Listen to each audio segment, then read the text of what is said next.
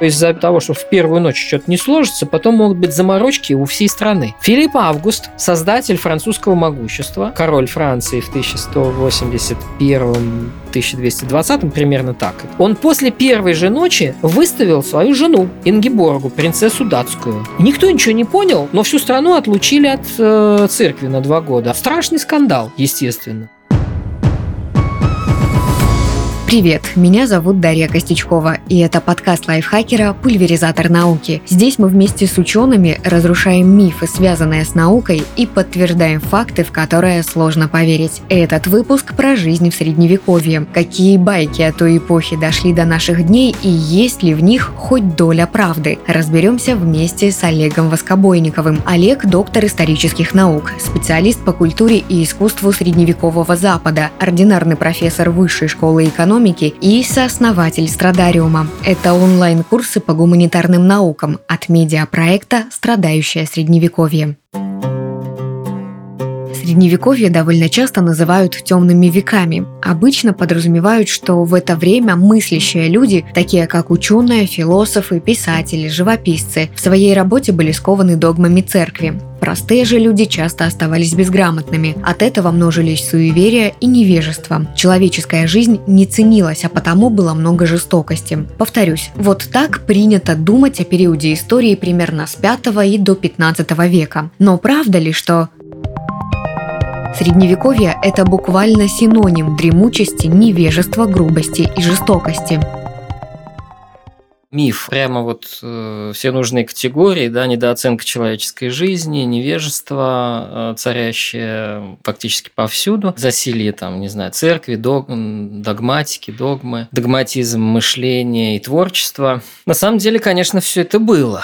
Другое дело, что это было не только в средние века, не только в Европе, не только так давно. По-английски Dark Ages, да, этот термин вполне встречается в серьезной науке и даже в серьезной медиевистике. Вопрос, как к нему относиться, да, можно очень условно. Некие там темные века, но это не значит, что за темными веками обязательно последовали светлые века или какой-то light ages. Само словосочетание «средние века» начали использовать в эпоху Возрождения. Сперва итальянские, а потом и другие европейские гуманисты, философы и политики для обозначения очень длительного периода времени, который отделял их от древности, которую, кстати, они полюбили. За красивую латынь, за прекрасную поэзию, за гражданские ценности, за истинную веру апостолов и их наследников, да, то есть вот древность, святая древность, sacra vetustas на латыни. Для раннего нового времени, то есть для 15-16 веков, да, это то время, у которого надо учиться. И чтобы у него учиться, надо перепрыгнуть через некое темное время, где вроде и искать особо нечего. Такое все готское, готическое. Но это не значит, что критики целого тысячелетнего царства такого, да, сбрасывали со счетов абсолютно все, что сделано десятками поколений их предшественников. Конечно, никакого упадка культуры и науки в глобальном смысле Средневековье не принесло. Оно принесло скорее трансформацию знаний, культуры в целом, которую Средневековье европейское унаследовало от античности, с одной стороны, и от такой, семитской, что ли, вот цивилизации вокруг иудаизма, с другой стороны. Средневековое христианство, синтез, как мы знаем, Библии, да, то есть древних иудеев, их ценностей, их взгляд на мир и многообразной греко-римской античности. Внутри Средневековья вполне резонно выделяют там более светлые, менее светлые времена именно в плане культуры и науки. Полностью культурная, духовная, скажем так, деятельность в средние века не умирала никогда, но она ослабевала. В разных странах по-разному. Да, например, резонно говорить об упадке античной культуры в связи с так называемыми варварскими нашествиями, великим переселением народов, когда на земли галлов, римлян пришли германцы, как считается, из Скандинавии, с востока славяне, а потом еще и авары, гунны, и в конце концов викинги, тоже хрен редьки не слаще. Все эти нашествия, конечно, привели к какому-то упадку, потому что любая война, ведет к упадку цивилизации. И еще не стоит забывать, что между нашим временем и Средневековьем лежат несколько веков, и этот факт не мог не отразиться на сохранности памятников той далекой эпохи. От Средневековья дошло до нас, ну, я не знаю, 10%, может быть, того, что оно создало. Что-то уничтожено в новое время, и в наше время тоже уничтожается из средневекового наследия. Там, скажем, в западных странах меньше, но у меня на глазах стену XII века в Суздале проломили, чтобы провести какую-то трубу. Сохранность наследия, она смешна. Иногда это варварство, да, разных времен. Иногда, ну, как бы перестройки. То есть, например, главный храм католического мира – базилика Святого Петра. Это там шедевр Ренессанса и барокко. Да, его строили не абы кто, а Браманте, Рафаэль, Микеланджело, Манзу и так далее. Да, но для того, чтобы построить этот великий храм, папы римские снесли, сравняли с землей базилику IV века, которую, согласно местному преданию, строил сам Христос. То есть это какой надо обладать смелостью или наглостью там, или чем-то, чтобы снести такую почтенную базилику, базилику Святого Петра. Я думаю, единственное, что дало им такое право, это то, что базилика Святого Петра не главный храм христианского мира, а второй.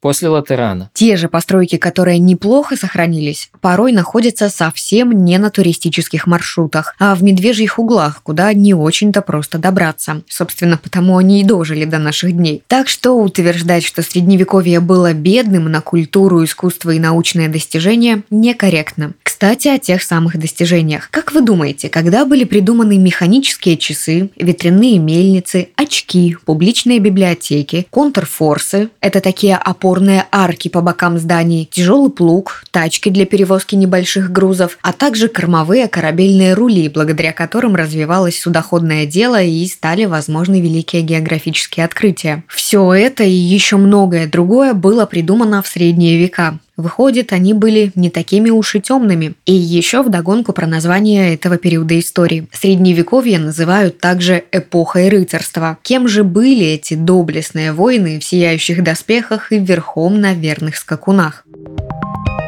Рыцарь – это не тот, кто вызволяет принцесс из башен, а тот, кто имеет соответствующий титул. В целом это правда, а также... Мы словом «рыцарь» называем... тех, кого средневековые источники латинские, да, называют «милис».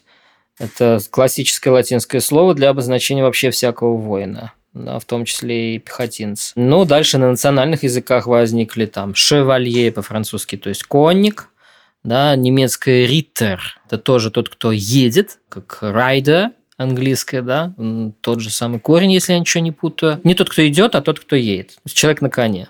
Ну, по-нашему, на Мерседесе. Вот. Это одновременный социальный статус и набор прав и обязанностей, из которых основное – это право ношения оружия. Да? Оружие в средние века, в классическом, во всяком случае, Средневековье, и, скажем так, на континенте все немножко сложнее в Скандинавии, оружие может носить тот, кто это право получил от вышестоящего. Да? То есть тот, кто входит в вассально-ленную систему, военную по своей сути. Да? То есть если я вассал моего сеньора, я обязан по бану, так называемому по военному призыву, да, «Встань передо мной, как лист перед травой». Да, если у меня еще есть вассалы, об этом тоже известно, ну, значит, я сам рыцарь, и у меня под моим началом еще 5 рыцарей. Значит, меня могут призвать вместе с этими рыцарями. И так по лесенке такой вот, по иерархии, все это и устроено. Да? Если большая война, собираем там полкоролевства. Если это маленькая, обычно, да, собираем 3 дружины. И эти самые рыцари, да, они, по идее, могут воевать только с себе подобными.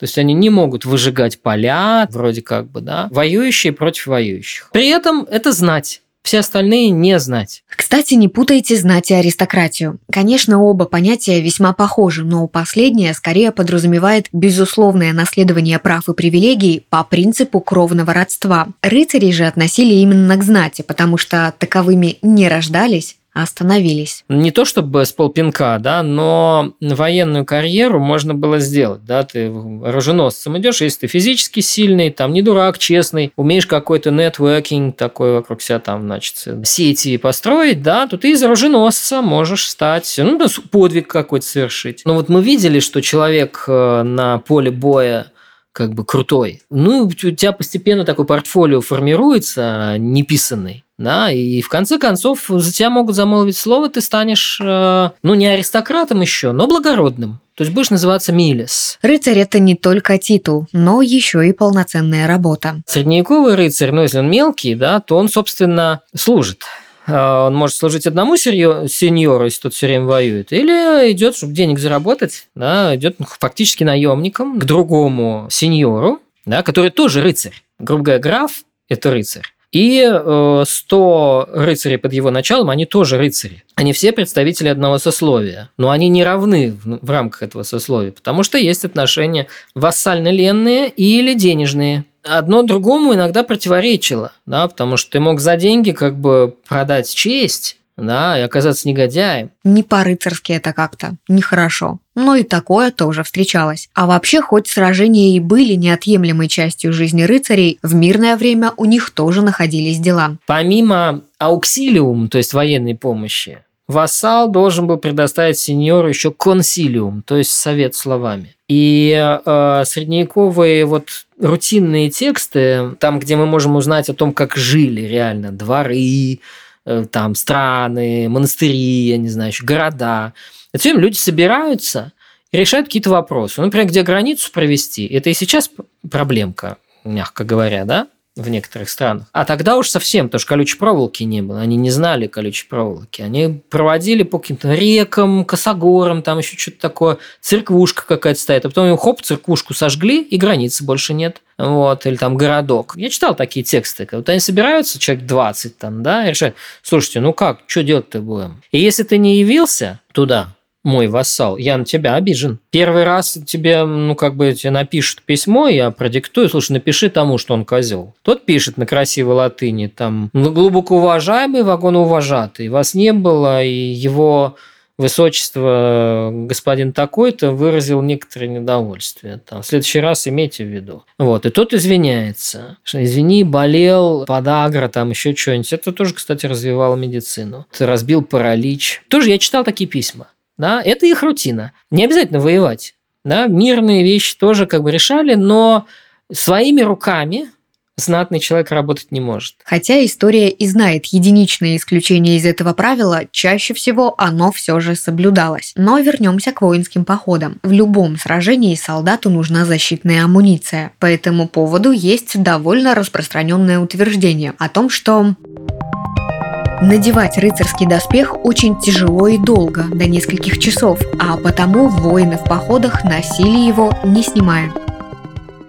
И это, конечно же, миф. Ну, конечно, никто не ходил в доспехах постоянно, их надевали только для боя. Ну, и как бы в 20-килограммовом доспехе при нормальном уме и твердой памяти ты не будешь в этом ходить. Этот миф перекочевал в наше сознание из кино. Если вы смотрели «Игру престолов», то наверняка вспомните, что пес и Бриена Тарт таскали на себе свои кирасы и кольчуги в любой сцене, не переодеваясь практически никогда. В реальности, конечно же, такого не было. Настоящие боевые латы при помощи оруженосца можно надеть минут за 10. Самостоятельно чуть дольше, но незначительно. Каждодневная одежда знатного человека, да, это, конечно, не латы. И более того, мы знаем эту форму этой одежды и по сохранившимся предметам одежды. По крайней мере, с XII века, да, у нас есть вполне серьезные фрагменты. С XIII уже мантии, там, так сказать, там, хитоны, рубашки, все такое. Мы знаем, когда появились пуговицы, разного рода застежки, все это, ну, как бы реконструкторы этим увлекаются и часто делают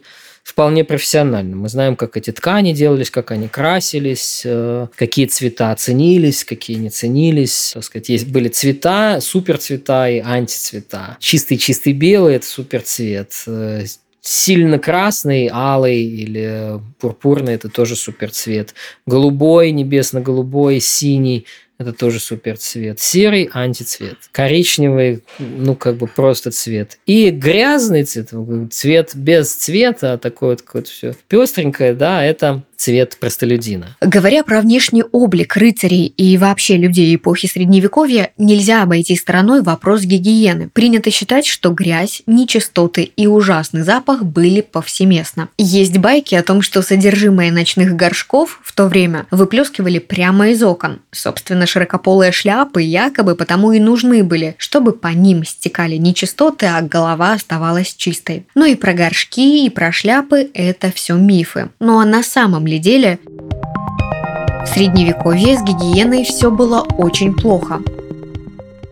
Или же это очередное заблуждение? Культа гигиены, конечно, даже близко не было. В средние века удобство во дворе и все вытекающее и втекающее, да, соответственно, с гигиеной, это норма жизни. Ничего похожего на римские водопроводы средневековье долго не знало, до 13 века. Не то чтобы они совсем не знали гигиены. Вполне там они умывались, мылись из ушат. Благородные старались как бы там почаще. А ведь благородными, знатными господами были далеко не все. Подавляющее большинство людей в Средневековье жили в сельской местности. От этих поселений сейчас практически ничего не сохранилось, но в тех редких местах, где все же были обнаружены постройки, ученые находили нечто похожее на бани. То есть люди того времени точно не забивали на гигиену. Хотя, понятное дело, узнать, как часто они мылись, сейчас невозможно. А 90% населения средневекового, мы не знаем толком ничего об их повседневной жизни. Потом одно дело там где-нибудь в Альпах, другое дело в Аландалусе каком-нибудь там, не знаю, в каком-нибудь британском графстве, в такое время года, в сякое время года. Казалось бы, у тебя там сбор урожая в Италии, ну там от жары одуреешь, там 7 потов сойдет. Да, но он сошел пот. Тряпка протер его с себя там, да, все, вроде как бы я не пахну. Изо рта разило, наверное, да. Но мы знаем, что и сегодня у всех это отчасти зависит от работы пищеварительного тракта, да. У кого-то сильнее пахнет, у кого-то менее сильно. Мы знаем, что каганам монгольским выбирали невест, в том числе по запаху изо рта. Она должна поспать, и с утра у нее не должно быть запаха изо рта. У монголов, ну, тоже это очень развитое общество было, когда они Орду основали. Орда – самое развитое государство Средневековья. В средние века индустрия гигиены была до 13 века очень слабо развита. У нас очень мало сведений о том, чем они там могли, например, свой запах отбивать или что-то. Ели ли они лук с утра или там чеснок? Это же как бы традиционные культуры. Чеснок и лук. И они вкусовые. В отличие от картошки, которые не знали, там томатов и прочее. Вот. Это же все без зубной пасты, как они обходились. Что там, яблоком или деревяшка какой-нибудь, чем они чистили зубы? Ну, остается только гадать. Я думаю, что во всех слоях очень спокойно относились к запаху тела. Не было водопровода, ты не мог включить кран, да, и оттуда потечет вода. Нигде, ни в каком замке. Тебе принесут воды. У тебя есть слуги, они принесут тебе, нальют, вскипятят воду в большом котле на кухне. Да, этот котел припрут в твою спальню, поставят, значит, тебе ванну, тебя туда запихнут, служанки помоют. Раз уж зашла речь про замки. Несмотря на то, что в них были какие-никакие удобства, чего они точно не гарантировали, так это уединение. Во многих замках даже у благородных господ не всегда было личное пространство, в том числе и на брачном ложе. И это правда. Ну, конечно, личного пространства для такого интима или даже еще для какого-то интима было, ну, в разы меньше, чем у нас с вами. Только 15 век, ну, 14, пожалуй, 14 век вот принес в культуру жилья, ну, что-то такое гражданское, мирное. До этого, если ты человек с деньгами или знатный, если ты горожанин с деньгами, ты строишь себе башню, то есть микрозамок. Башни эти тоже, там некоторые из них вполне посещаемы сегодня, там какие-нибудь Азинелли и Горизенда в Болонье, на которые можно забраться, да, одна из них длинная, 80 метров. Сидишь там ты себе наверху так и думаешь, господи, как они здесь жили? И какое здесь может быть интимное пространство, если коридором служит лестница внутренняя? И, ну, сейчас этих этажей почти, они оставили несколько этажей деревянного настила, да? И ты, чтобы забраться туда наверх, ты проходишь через все эти комнаты, естественно, да? Вот, наверное, знатный, но он там наверху, чтобы его не трогали, чтобы он мог спокойно, например, там детей сделать, чтобы за тобой челядь твоя не следила. Но, с другой стороны, мы же знаем, ну, это тоже может быть, конечно, миф, но где-то он там зафиксирован, что вот на Руси, например, во время свадьбы, значит, вот идет свадьба, в какой-то момент молодожены отправляются по соседству тут в спальню, чтобы удостоверить всех, что не зря свадьба делалась. Вот, выносится, значит, эта простынка со следами крови. Но, ну ладно, да, так сказать, это мы знаем. Вполне возможно, что на Западе тоже что-то такое бывало, хотя письменных свидетельств я лично никогда не видел. Чарку воды могли поднести не ей, а ему, если ему страшно, когда девушка кричит от боли, да, может испугаться, и как бы все не сложится. И они знали по эпосам, например, по песне о Нибелунгах, что из-за того, что в первую ночь что-то не сложится, потом могут быть заморочки у всей страны. История знает, кстати, очень интересные события, которые происходили после того, когда в королевских спальнях что-то не складывалось. И, как назло, в те поворотные моменты свидетелей рядом не было. Филипп Август, создатель французского могущества, король Франции в 1181-1220, примерно так, он после первой же ночи выставил свою жену Ингеборгу, принцессу датскую. И никто ничего не понял, но всю страну отлучили от церкви на 2 года. Страшный скандал, естественно, да? Что там произошло, никто не знает. Карл Великий тоже свою первую жену выставил, это даже известно по источникам, но только точно никто не понял, что у них там такое, с сексом что-то не так, или что там... Налево они все ходили, это вообще никакой проблемы не было, так сказать, ну, для мужчин. С женщинами сложнее, вот. Но тоже ходили, конечно, но реже и аккуратнее. Ходить, правда, не налево, а вообще по замку и по покоям надо было, конечно же, слугам. Ведь они помогали знати одеваться и раздеваться, совершать туалет. Они следили за отоплением спальни и выносили ночные горшки. То у прислуги должна быть возможность и так ходить. Вот. И у тебя спальня может быть крайней, да, чтобы хотя бы сквозь тебя они ходили. А в замке этого вообще быть не может. Мой любимый замок Кастель-дель-Монте, один из символов Италии, в Южной Италии, в Апулии, замок Фридриха II довольно сохранный. Он полностью сохранил структуру 1240 года. Это 8 трапециевидных залов на первом этаже и 8 на втором. Первый этаж как бы такой общественный для прислуги. Второй этаж «Пьяно нобиле» по-итальянски, да, то есть благородный, там живет государь. Там нет ни одной изолированной комнаты или залы. Да, ты не назовешь их комнатами, потому что они странной формы, со сводами, и так, ну, метров 50, по крайней мере, каждая. С одним окном, с камином того времени. Это реально очень красивое особенное место. Но где там этот владелец знаменитого гарема мог уединиться с гаремом или с кем-то из них, да? Трудно себе представить. Вот так отсутствие личного пространства и мест для уединения – это реалии жизни того времени. И если так было у богатых, то что уж говорить про бедняков. Опять же, когда ты бедный, ну, то есть у тебя простая семья, да, тебе нужно отапливать. Намного проще отопить одно помещение зимой, чем 2-3, а у тебя 7 по лавкам. Что значит это выражение? У тебя лавки по краям комнат, по стене стоят, лавки там или что-то, печка, вот, большая кровать там 3 на 3, и на этой кровати впятером спишь. Ну и мы как бы с вами можем там хихикать на это, там, возмущаться или еще что-то такое, да, но я 2 детей вырастил, дети просятся кровать к родителям иногда до 10 лет, а иногда и дольше, в зависимости от психологического устройства. То есть здесь много биологии. В этом плане и современные мамы и папы наверняка поймут людей того времени. Против биологии не пойдешь, какой бы год ни значился на календаре. И это факт. Не верьте мифам, ищите правду. Вместе с подкастом Лайфхакера «Пульверизатор науки». Мы есть на всех удобных подкаст-платформах. Яндекс.Музыке, Apple и Google подкастах, Кастбоксе, Саундстриме, ВК-музыке, Звуки и других. Подписывайтесь, ставьте лайки и звездочки, комментируйте выпуски и рассказывайте о нас друзьям. Текстовую версию эпизода можно прочитать на нашем сайте. Ссылка в описании. Мифы и факты в этом эпизоде для вас разбирали Дарья Костичкова и Олег Воскобойников, редакторы Кирилл Краснов и Татьяна Чудак, звукорежиссер Дмитрий Мусин. Этот выпуск мы сделали при участии YouTube-проекта Science Video Lab. На канале вы найдете видеолекции о науке и о заблуждениях с ней связанных. У меня пока все. Новая порция мифов и фактов уже на подходе. До скорых встреч в новых выпусках.